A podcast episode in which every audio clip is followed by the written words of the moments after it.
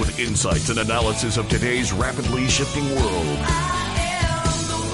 Welcome to the U.S. Patriot Show.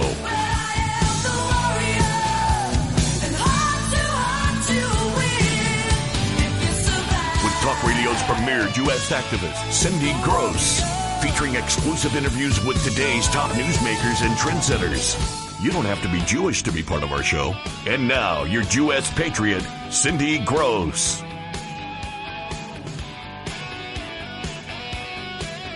Hello, and welcome to the U.S. Patriot. I am your host, Cindy Gross.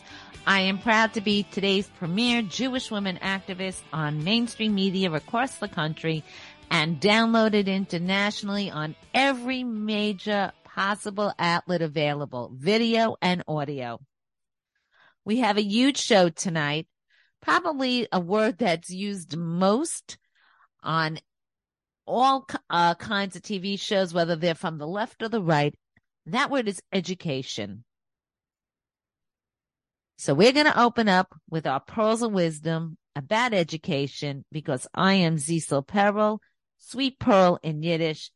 And I have to tell you, education today is everything but sweet.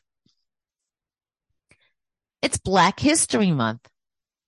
You'd think that with all the progress Blacks have made in America and around the world, they'd be celebrating their successes, their abilities to have jobs, make money, have fame, have freedoms to choose things they want to say and do.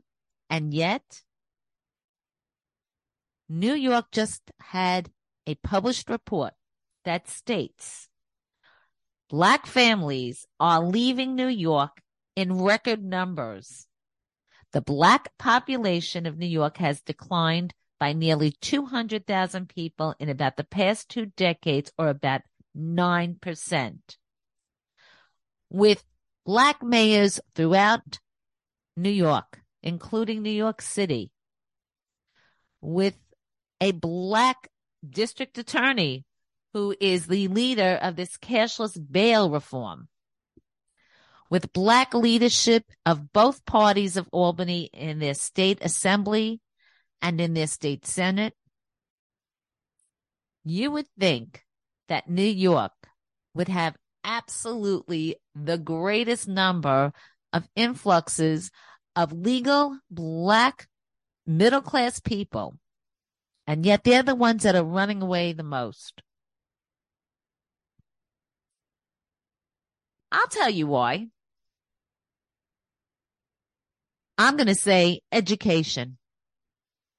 Look at my lawsuit.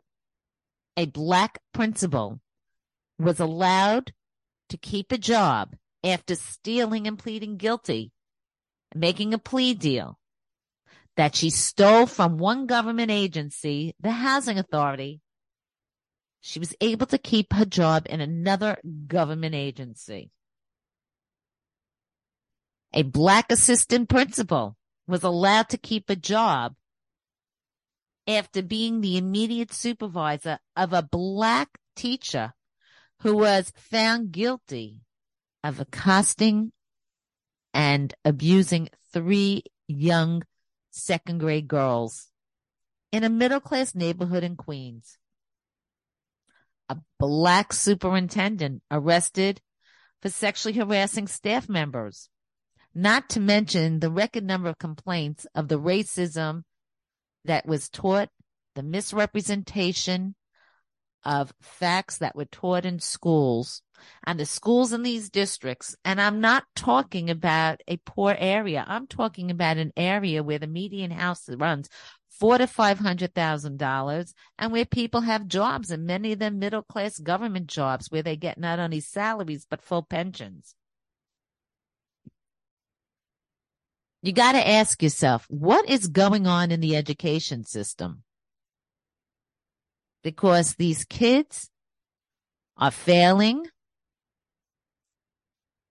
Many of the people that are teaching them aren't qualified to teach, but they remain there because of an evaluation system that is not fair to all. Now we have the black mayor saying that there's going to be equity education. What happened to merit?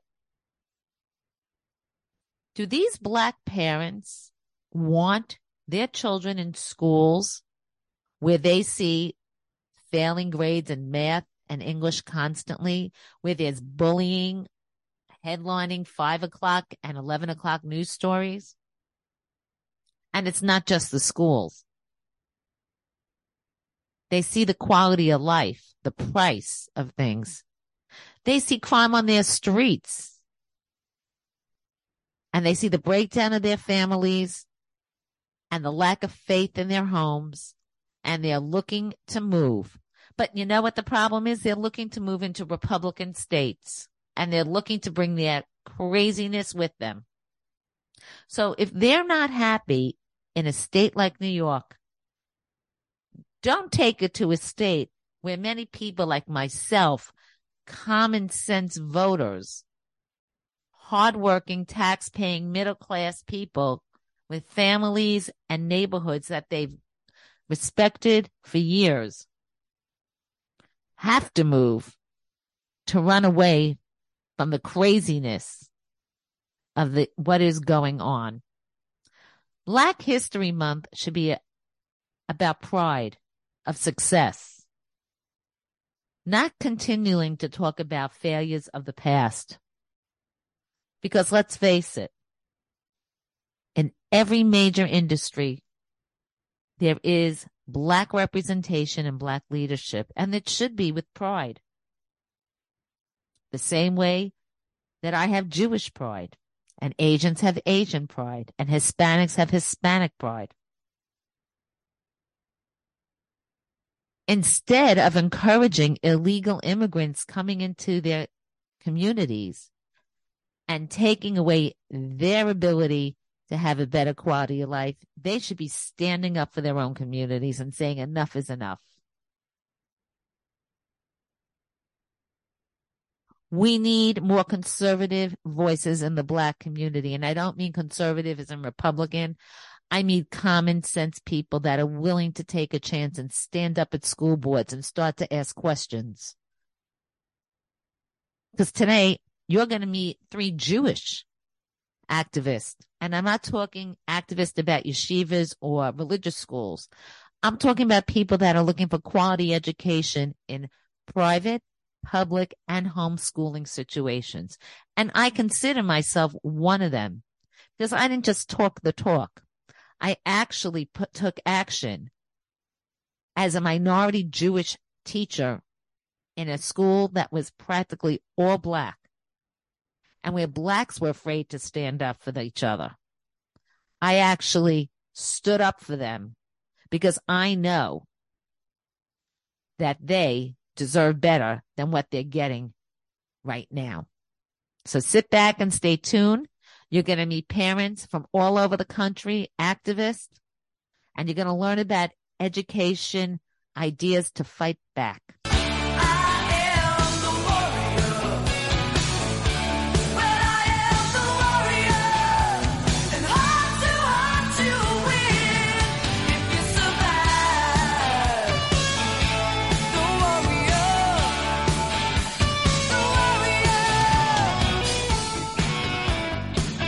Welcome back to this very important episode of Education, and parents and advocates, volunteers fighting back for your children, for your schools, for your quality teachers, and for the future of America and the world. Joining us now is Jared Weisfeld. Jared started his career as a production assistant at VH1 and worked his way up to the CEO of Objective Entertainment. And he represents over 250 authors. And you're probably asking, why would he be on a show like this? Because Jared saw something in a local school, and he decided to volunteer his time and efforts in making schools safer. So, Jared, welcome to the show. And first of all, we all want to thank you for standing up and supporting safety in our schools. Tell us exactly what happened that made you decide to step out of your CEO position and become a volunteer activist for safety in schools? So I saw that the schools in our town were grossly understaffed. And besides, it was blatant incompetence. So I saw what was going on in the school, and I said, somebody's really, really going to get hurt here. So it just so happens that an incident occurred where a child brought a box cutter to school. Later on that day, the child was still in school, started jabbing a girl with a pencil, writing instrument. Then that child decided to write on a piece of paper. After another student said, hey, man, will you just please leave her alone? The child wrote on a piece of paper, kill this child, kill that child, put it in the children's faces. And then, one of the kids said the next day that, told his parents that night that, something had happened, told her parents something had happened. They called the school. The school, notified the police about the box cutter. But interesting enough, the kid was still in school. So that evening, went about. My sons came home. They said, hey, some kid had a knife in school. It's like a rumor going around the school. Nobody really knew what they were talking about. And then on Friday, the kid's parents get a phone call, random phone call. And it was like, hey, something happened with your child at school. Now, what they didn't do was the child that said, hey, will you please leave her alone? They didn't notify that parent at all. So every parent was notified except for the parent whose child stood up for the other child. So it was really, really confusing for that parent. And so they had to reach out to the school to find out that indeed their kid was on a kill list, and simultaneously that a kid did indeed bring a weapon to school. So I've just been fighting for those parents and all the parents in the school, because I feel like every parent that has a child in that school should have known what had happened that day, because it's their rights to decide whether or not they feel as though their children are safe in school. And when they're not given that rights, that goes against everything we stand for as a country. The only people, as I always say, that have the ability to make decisions for their own children are those parents. And once that's taken out of their hands, then as far as I'm concerned, they don't have their parental rights. And that's something that I don't believe. But it's not just parents. I'm going to correct you. It's every taxpayer in that area and in that state, because taxpayer dollars, whether you have 10 kids in a school or no kids in a school, whether you're 20 years old or 90 years old, is paying the taxes for schools in those areas, especially public schools like the one you described. So it's not just parents. And that's a very important fact that most people do not discuss enough, and especially in the year of local elections, should be aware of. Now, you're took it as – I'm sorry, go ahead. 100%, you're 100% right. And I let the school know, which is the truth, is that I pay about $24,000 a year in taxes where I live. Supposed to be a really great school district. And the money that the school pays to the Berkeley Heights Police Department for the SRO officer is $25,000 a year. So here I am, one taxpayer in my town, literally paying almost the entire bill of one SRO officer, the only SRO officer in the entire district. Basically, my taxes are paying for it. And that's insane to me. That is amazing. And that, that number and researched it is unbelievable. So you took the next steps. You went to find out information. You went to school board meetings. And basically, not only did you do, what typical parents do and go to a meeting and maybe even speak out, you actually offered to donate a pilot program with safety issues involved, so that this incident would never happen again. And what happened to you when you offered this program?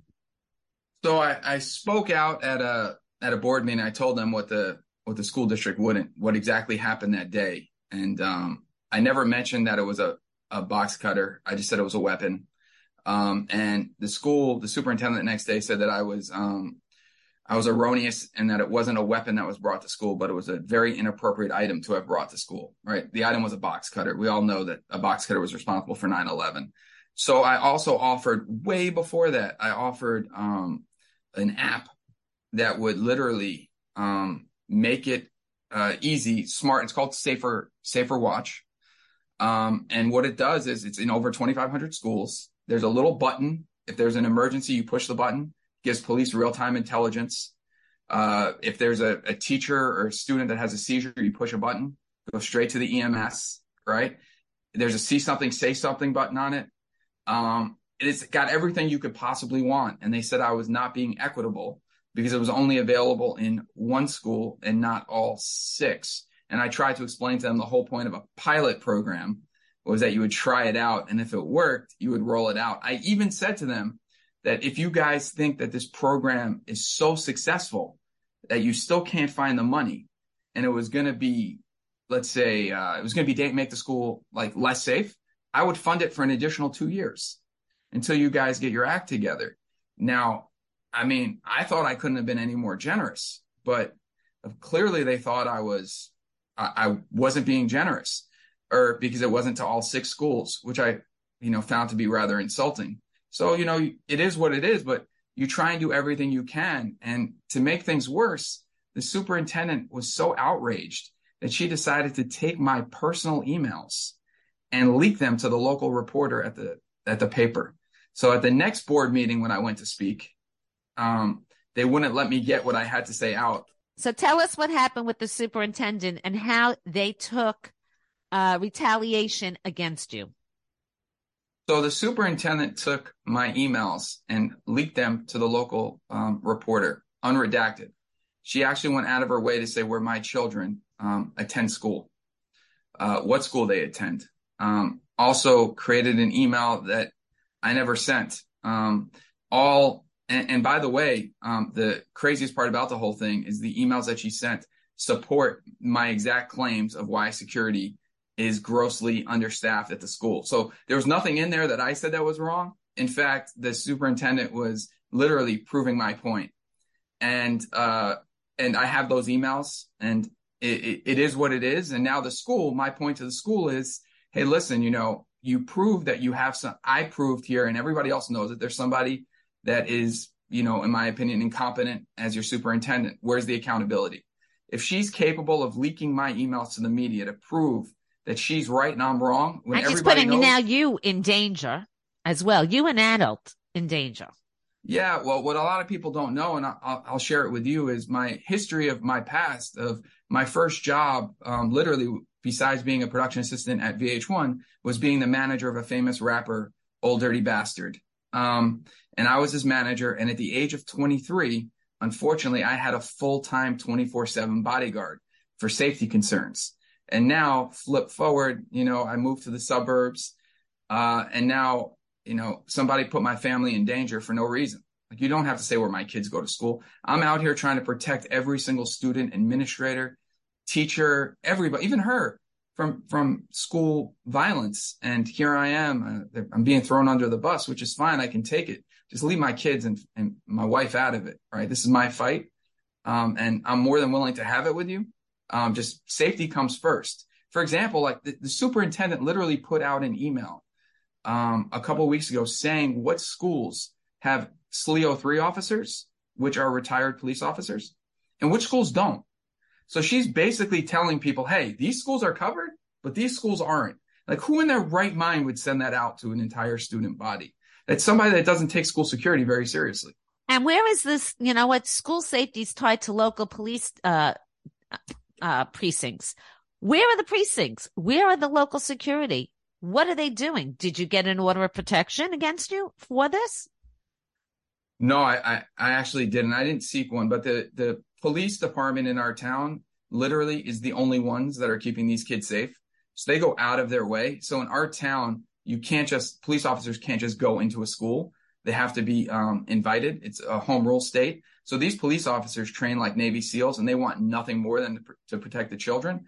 But you know what happens? Like, if an incident happens in school and the police can't be there because they're not allowed to be, well, who does the district blame? The police. So let's face it, the teachers, the administrators, they don't report most of the things that go on that they're supposed to by contract, because it affects their jobs and their ratings. If they don't have a good quality review, they don't get to keep their job, and they don't get state money. So the story that I was telling you about, when the kid you know, the kid's parents found out from, you know, the child, and then they contacted the school. The school didn't do anything for them. In fact, they called the child, insinuated the child wasn't telling the truth.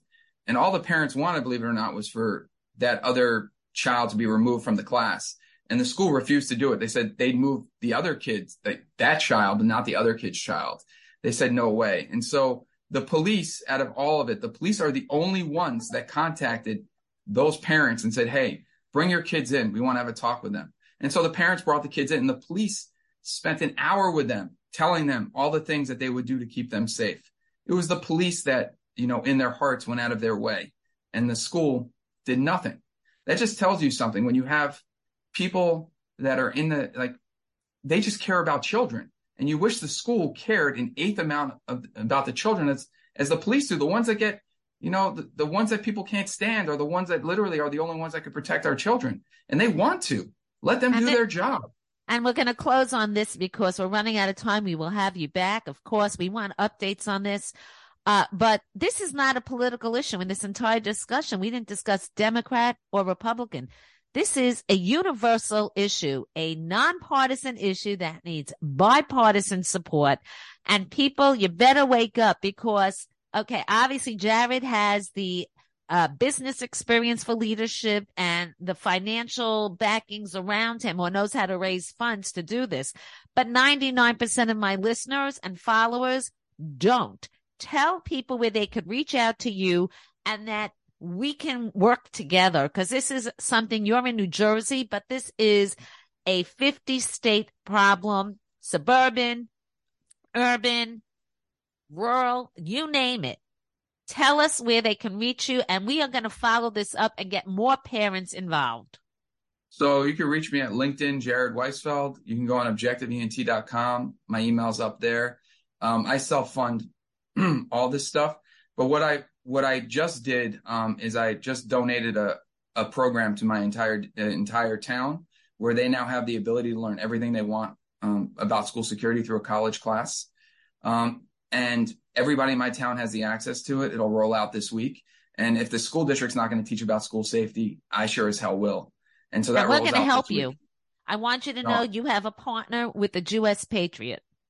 Thank you so much for everything you've done. Jared Weisfeld, thank you so much for being a part of the show, for speaking up, and for worrying about the safety of all children, all community members around a school, and all staff members that are out of school, because a big part of a community is a school building, the people inside and outside. Thank you so much. Thank you so much.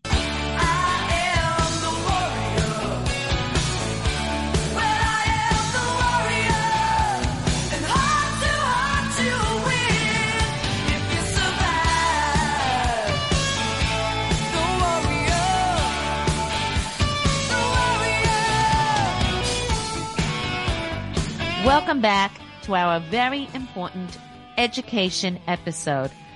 Joining us now is somebody you probably recognize her face because she's been all over major media outlets, TV, radio, print.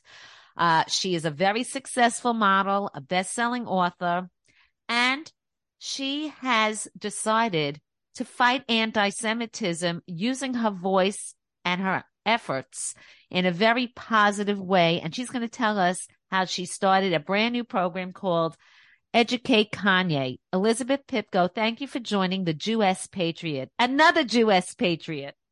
Hi, Cindy. Thank you so much for joining me. I'm excited to be here with you. Well, we know each other many years. We've actually been in several places around the country, and you and I both hear all the time from people, students, parents, staff members, what's going on in education, and as Jews, about what is being taught in our schools. So tell us about the project you started recently. Yeah, thank you. So I started, it's actually called the Less People Forget Project. We bought the domains Educate Kanye and educateye.com. So it is accessible that way as well. I thought that would resonate pretty nicely with young people, especially now. I think I started for a lot of reasons. I think what mainly got me inspired to kind of get involved and start something was a conversation I had in the fall with a few teenage girls. They were about 15, 16 years old. So about 10 years younger than me, but still I assumed would be old enough to kind of know, let's say, certain things about our history. And I was very shocked to learn that they had not heard of the Holocaust. Only one of them told me she knew what the Holocaust was. That night I went and looked up some stats because there's, you know, obviously amazing people doing surveys and looking up these statistics to see what is the issue and like how bad this problem actually is in our country. I saw that I believe 1 in 10, I think millennial and Gen Z, young people do not believe they've ever heard of the Holocaust. I believe it was 50% of those asked that said they did not know that more than 2 million Jews were murdered. I don't even remember the stat, but most of them could not name a single concentration camp. So clearly there's a big issue here, and my conversation proved that to me. But looking up the statistics actually scared me even more. So I realized something had to be done. I don't know if Kanye is completely to blame for this issue, but obviously him coming out, saying what he did, saying the things he said about the Holocaust, saying that he loved Hitler, were pretty scary things to hear. And then realizing that his reach on social media alone, I think, is close to 30 million people, most of which, as you know, are probably young people. I thought it was kind of time to just innovate, create something that others aren't creating, give young people a voice and a chance to stand up, have the knowledge that they need and the knowledge that they're obviously not learning in school, so they could fight to preserve our history and at least share it with those around them that might not know it, but be super interested to learn about it, hopefully, and even more interested to fight to preserve it. When you say that, I will tell you that I know there are many Jewish students today that are not well known, you know, do not have the facts about the Holocaust. And because of the curriculum with the CRT and the bias through various teachers' unions and teachers who don't know about the Holocaust, they're getting wrong information about what happened during World War II. And that's even scarier to think that Jews are misrepresenting the Holocaust in their discussions. Right. I think it's a weird combination of a lack of proper education in schools and the fact that, you know, media and social media has become such a big part of young people's lives. I did not know about these apps when I was younger. Obviously, I don't think they really existed until I was a teenager. But knowing that 10, 11, 12-year-old kids kind of get most of their knowledge and information these days on social media, where almost nothing is regulated. There's so many things that I receive daily, from swastikas to hate messages to anything else in between. There's so many, I want to say, misrepresentations of our history on there. There's Holocaust denial, anti-Semitism. It's all blatantly there. It's not hidden. And the fact that young people can see it and not really understand that it's false when they look at it, I think that's a problem as well. So the combination of not really having proper education in schools, but also having social media and all the media around them just thrown in their face daily with no regulation whatsoever is also a really, really big problem. And actually teachers in professional developments are not being taught facts to teach. So how do we expect our children to learn in schools when the books that they're given, the assignments they are given, and the teachers that are teaching it aren't familiar with it? You are the best-selling author of a book, Finding My Place, and you were not born in this state. You were actually, in this country. You actually come from another country that the Holocaust was a big part of. Tell our audience a little bit about your background. Thank you. No, I actually was born in the U.S. Oh, I'm a first generation. No, you're good. I'm a first generation American. I'm the first girl in my family to be born here.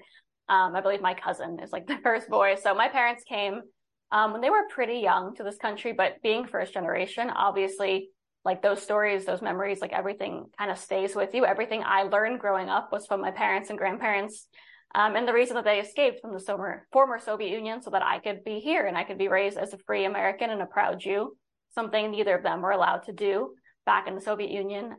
Things have obviously changed in the world enough that people live very comfortable lives, especially here in the U.S. But I think as great as that can be, it's also kind of an issue because people almost don't realize just how bad things were a very short time ago, and even how bad they still are in parts of our world. I think that lack of knowledge and the very comfortable life that many lead in the U.S. is almost a problem because people are spoiled and they don't understand what people went through to escape and to come here, what people went through as Jews just less than one generation ago. We still have Holocaust survivors, as you know, thank God, on this earth today. And I think people don't really realize, maybe because the tragedy was so atrocious, but I think a lot of people don't realize how real it was, how serious it was, how recent it was, and that unfortunately it's possible that it could happen again in our lifetimes if we don't remember this history and we don't fight to preserve that history and make sure it never happens again. What has the response been from the non-Jewish community to the project? They've been very supportive. One of the ways that people can get involved is actually submitting their stories, their documents, photos, whatever they have, because that's what we want, is to share stories. Originally, I assumed that I would get more stories from Jews, either Holocaust survivors or families of those that were in the camps. I actually got a lot of people reaching out to me, sharing their stories from either parents or grandparents or whoever it was in their family that shielded Jews during the war. I thought that was really special. So many people wanted to share that part because they were so proud of that part of their family and their heritage, which was really amazing to see. And it was nice to know that people that aren't Jewish obviously care to not only preserve this history, but fight anti-Semitism and fight Holocaust denial and kind of stand alongside us as we take on a lot of the hate that we're seeing right now. Well, we have a few people who have been guests on the show, who are public figures, who I'm going to share with you their stories, because it's exactly what you discussed. People don't discuss the heroes of World War II, and we must remember them, because we are going to, the way the world is today, we're going to need people like this again. 100%. Now, you are a successful model. So tell us a little bit what it's like to be an education activist and a model. Yeah, it's interesting. I feel like I've always just had a little part in a lot of different industries, which is great for me because I'm trying to be as well-rounded as I can be. I think in general, people get confused that someone could, be on a magazine one day and then in graduate school the next day, or on TV talking about a project the next day, or even in shul that weekend. People are a little confused by all the things that I do, but I think it's really special. And I think I've been very lucky to meet a lot of amazing people in all the different industries I've been a part of and to learn from them. And I think because I've been in the modeling industry and so many other different kind of aspects of our world, it's given me a better understanding of some of the issues that we see, some of the issues we see with young people, and a lot of the issues that we see, especially in our media, which unfortunately is where most young people get their information. What is the response, if you had any, from Kanye West or people around him? I did not have any response from Kanye West. I do not assume there will be, though, as you know, he can very easily find our platform with educatekanye.com. I'm sure he can look. And my goal was to have something very simple, have it be that the technology behind it was complicated, but the way to actually access it and learn about the information, see physical letters from the Holocaust, was very easy and very quick. So a young person, wherever they are, if they can't make it to a Holocaust museum, for example, they can go on lesspeopleforget.com and see actual physical letters from the camps. And I think that would do enough to kind of explain to someone very quickly how serious this was, how real it was, how horrible it was. And I would hope that if Kanye had 5 minutes, he would visit it as well and hopefully get quite the lesson that might even change his mind. What do you say to people that look at you, a beautiful young girl, and you are in school? So I would assume that a lot of students reach out to you because they could relate to you. Tell us your experiences with other students around the country. Yeah, I get messages, I think, daily at this point. It's a very hard time. I don't want to say for Holocaust denial, I don't think that has reached mainstream, and I hope to God it will never reach mainstream. But anti-Semitism is very prevalent, especially on college campuses. I don't think people actually know how bad it is. I'm from New York City, so I've spent much of my life in Manhattan, Brooklyn, Queens, just kind of surrounded by Jewish communities that me or my family members were a part of. So I never really witnessed anti-Semitism growing up or knew how serious it can be. So knowing that my friends who go to Columbia or NYU or any of these New York City schools can message me and tell me the atrocities, honestly, that they're seeing on college campuses is really, really sad. And it's confusing because I don't understand where it's come from and how it happened so quickly. When I was looking for grad schools and deciding where I was going to go, I spoke to different, alums from different schools who I always asked, how bad is the anti-Semitism? And regularly people were telling me that they would either avoid going outside on random days because there were anti-Israel protests. People would avoid wearing t-shirts that had Magen David or Star of David on them or anything to do with Israel because they were afraid. It's a very sad time. It's especially terrifying for me knowing my, parents and especially my grandparents kind of raised me on these warnings from where they came from and telling me that it can't happen and it's very real. and my naive self kind of assuming that it couldn't, because all I knew was United States and New York City, and it's real. It's here and it's real and it's now, because a lot of people my age and even younger are being terrorized daily for their views. So I'm going to ask you a couple of quick questions with like 1 or 2 word answers. Okay. Do you tell people to wear a Jewish star? Always, yes. Do you tell boys to wear yarmulkes? Always, yeah. Should students on college campuses join Hillels? Yes, 100%. And your local Chabad if you can. What do you promote when you say Kanye? You know, you talk about Kanye. Are there other names that we should be aware of that are on social media, and watch their followers, how they treat Jews, the Holocaust, and anti-Semitism? I've heard some things from Sean King that I didn't appreciate. I would just say, watch, when you're on social media, watch absolutely everything and Google something before you choose to believe it. Elizabeth Pipko, tell everybody where they can reach out to you again, the project, and of course, you are always welcome back as a Jew expatriate on the show anytime with any updates and important information. Thank you so much. You can find me just at Elizabeth Pipko on, I think, every social media network that there is. And you can find the project at lesspeopleforget.com or educatekanye.com. Thank you so much for joining the show. Thank you.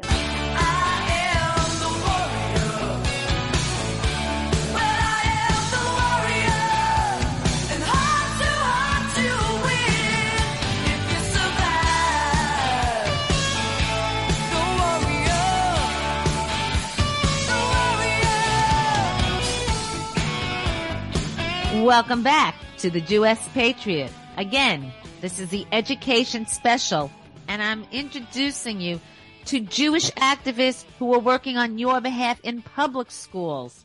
The next one was a candidate for Arizona Superintendent, Shiry Sapir. She's been on the show before. Welcome back. Hi, Cindy. Thank you so much for having me. Just because Arizona did not have the results we wanted doesn't mean you stop fighting for education for all. Tell us what you have been doing lately in the world of education advocacy. Absolutely. Yes. Last year, we passed the biggest expansion in school choice in the entire country here in Arizona, passing empowerment scholarship accounts to all. And that really was one of the biggest wins we could have asked for in the state. The new governor, who's a Democrat, is vowing to do everything she can to dismantle that program. And so we're kind of on life support right now. If the legislature turns Democrat in a couple of years, it might be a huge problem. But for now, we're okay. And that is the time to get everybody enrolled, because if the program is going to be that expanded and 100,000 or 150,000 kids are on it, it's going to be a lot difficult to make away with. So that's what we're working on.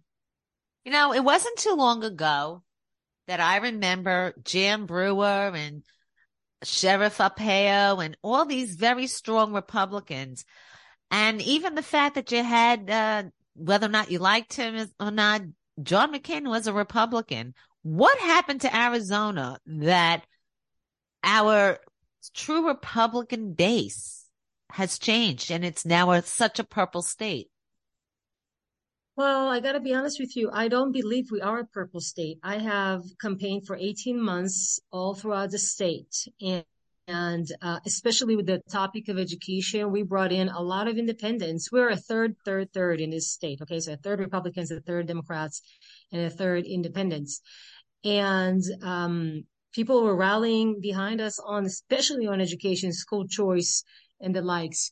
So we're not as purple. You know, sometimes they dictate the narrative through the media and other aspects of our lives. And then we believe that what we see matches the narrative, where the narrative is completely opposite from what's really happening. And it just kind of helps us to maybe accept the results of the elections, which a lot of us don't. Carrie Lake, who was running for governor, is still fighting in the courts.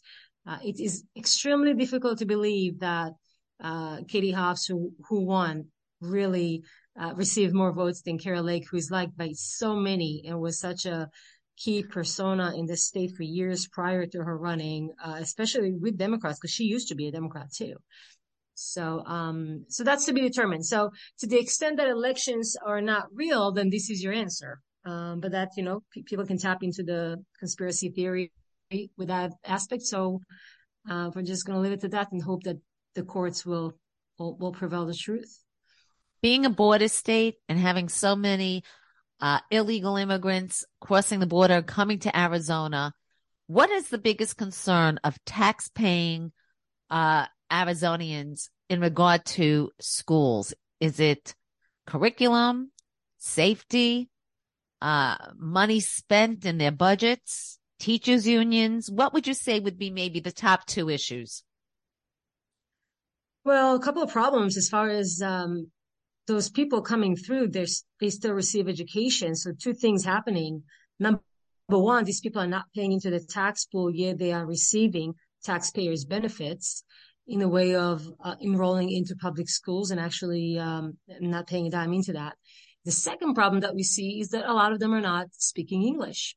And so they're dumping them into our classrooms, and it causes the kids, our American kids, regardless if they're Hispanic or whatever they may be, not to be able to thrive, because now the teacher in a 35 or 40 student classroom needs to attend to these kids who don't speak a word of English. And that creates a huge problem. I think that's part of why the testing shows that Arizona is 49th in the nation or something.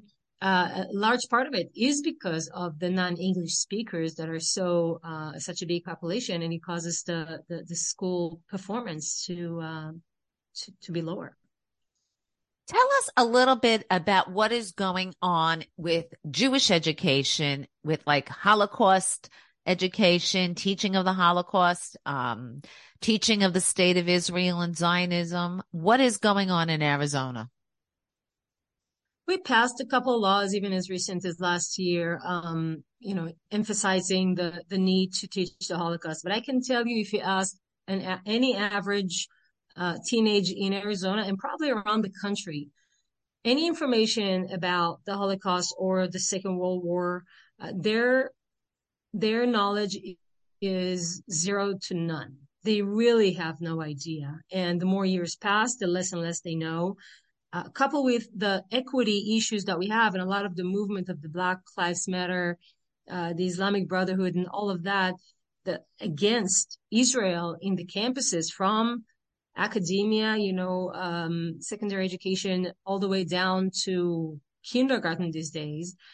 There's a lot of I would say, I don't want to say a push, but I almost want to say there is a little bit of a push to portray Israel as the enemy, as the villain here, and have more sympathy towards the Palestinians. And when you bring that in the forcefulness that they are able to because of the money that they have and the people that are philosophically aligned in the education system with those concepts, you're going to find students that are unaware of what happened in the Holocaust and become more and more of deniers of what happened. And it's you can see actually the studies are now showing that the sentiment against Israel has gone from about 20% in the 80s to about 70 or above % now among the youth in the schools. So that tells you the storyline is not looking good for Jewish people, and sadly, a lot of them in this country don't understand that. I know, because I speak to a lot of people from your state. They've supported you. In fact, I heard about you from somebody from another state who heard about you. So your name was out there as an education activist. What do you plan to do with all the work you've put in so far and all the knowledge you have as far as working towards 2023 and 2024? And what do you advise our listeners, our followers, those that are going to view us, to talk about and do with their friends and neighbors to get involved in their schools? Well, the main concern that we should all be putting our efforts into is the school boards. I know we've heard that time and time again in the last couple of years, but honestly, and especially now when I see that we have a Democrat as a governor, She's going to be able to appoint in the State Board of Education. So all the Republicans that are there now because of our previous governor will change. So here we lost the State Board of Education.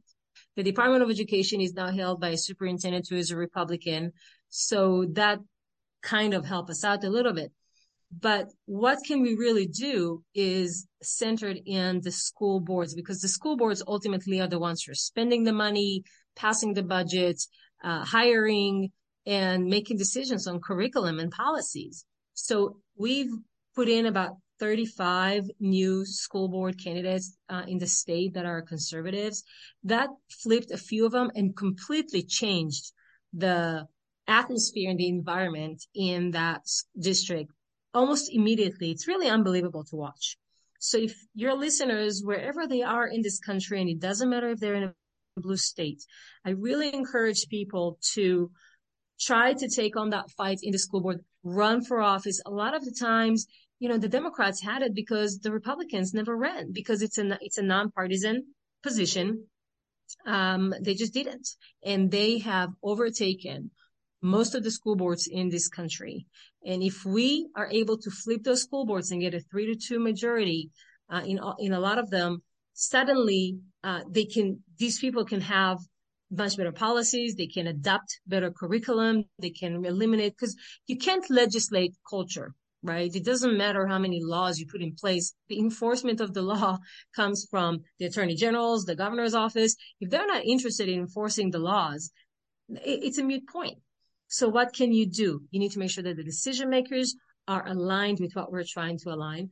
And at the same time, forcefully fight for school choice, because honestly, I don't see any other solution other than school choice to allow these kids to free themselves from the indoctrination camps that a lot of them are finding themselves, and the lack of opportunity and the overall mediocrity and failure that the public schools perpetrate on our kids for no good reason, at very high dollar amount, by the way. We're spending a lot more money in the public school than we do in some of the private schools and the charter schools.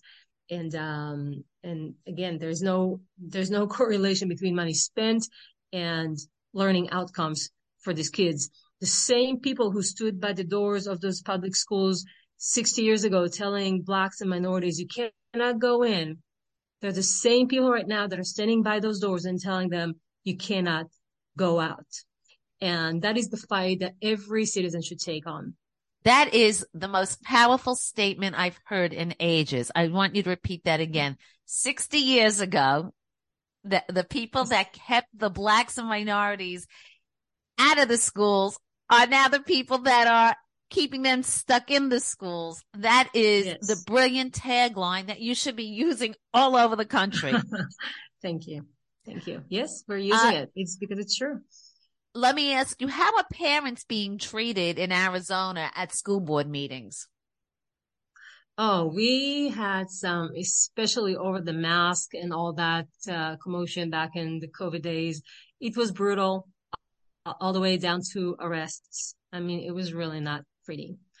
And they will tell you, flat in your face, that they don't believe your children belong to you. They tell our children, and the underlying message is, you and us can get alliance together against your parents when they are against you, especially when it comes to transgenderism, which is the fight that I've been taking down in the legislature. Even last week, we were testifying on pronoun, right? We're trying to pass a legislation here in Arizona to not ask or demand teachers ask the pronoun of a child. And it's unbelievable that we even have to pass a bill about this. But just so you know, in most schools, they have lists with the real name of the child and the name that they prefer to be called and the pronoun, and another checklist whether the parents know or do not know. This is a clear violation of the Parents' Bill of Rights in Arizona, and I'm sure in other states as well. And if you think that when you drop off your child, these people have the best interest at heart, you are wrong.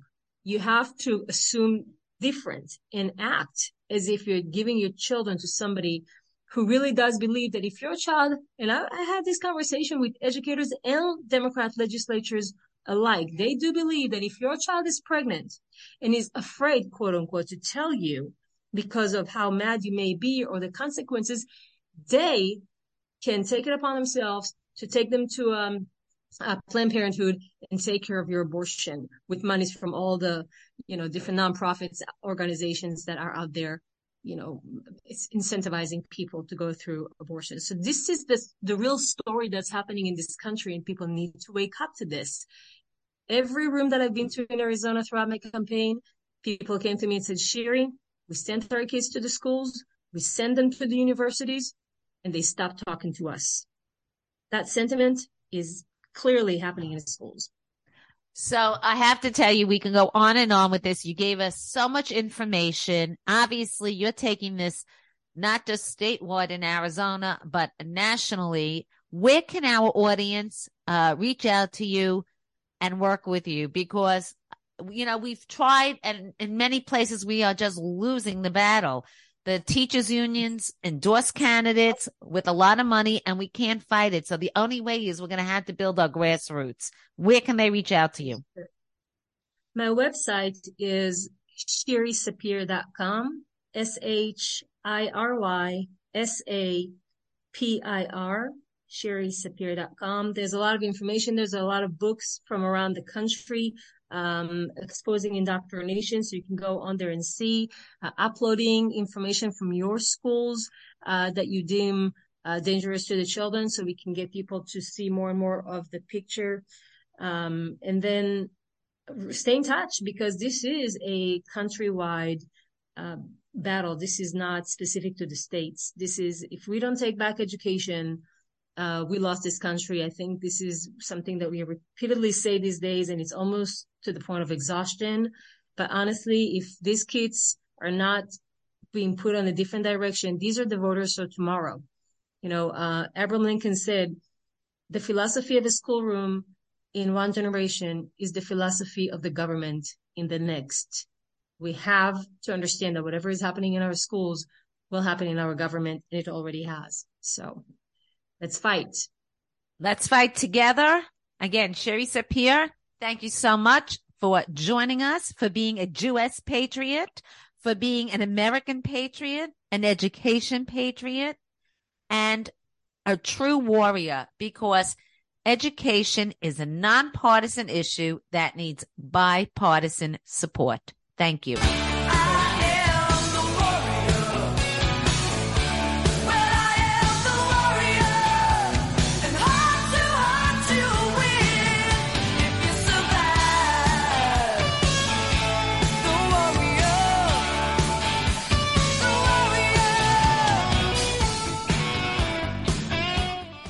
There was so much information given tonight, but before we close, I'm asking for your help.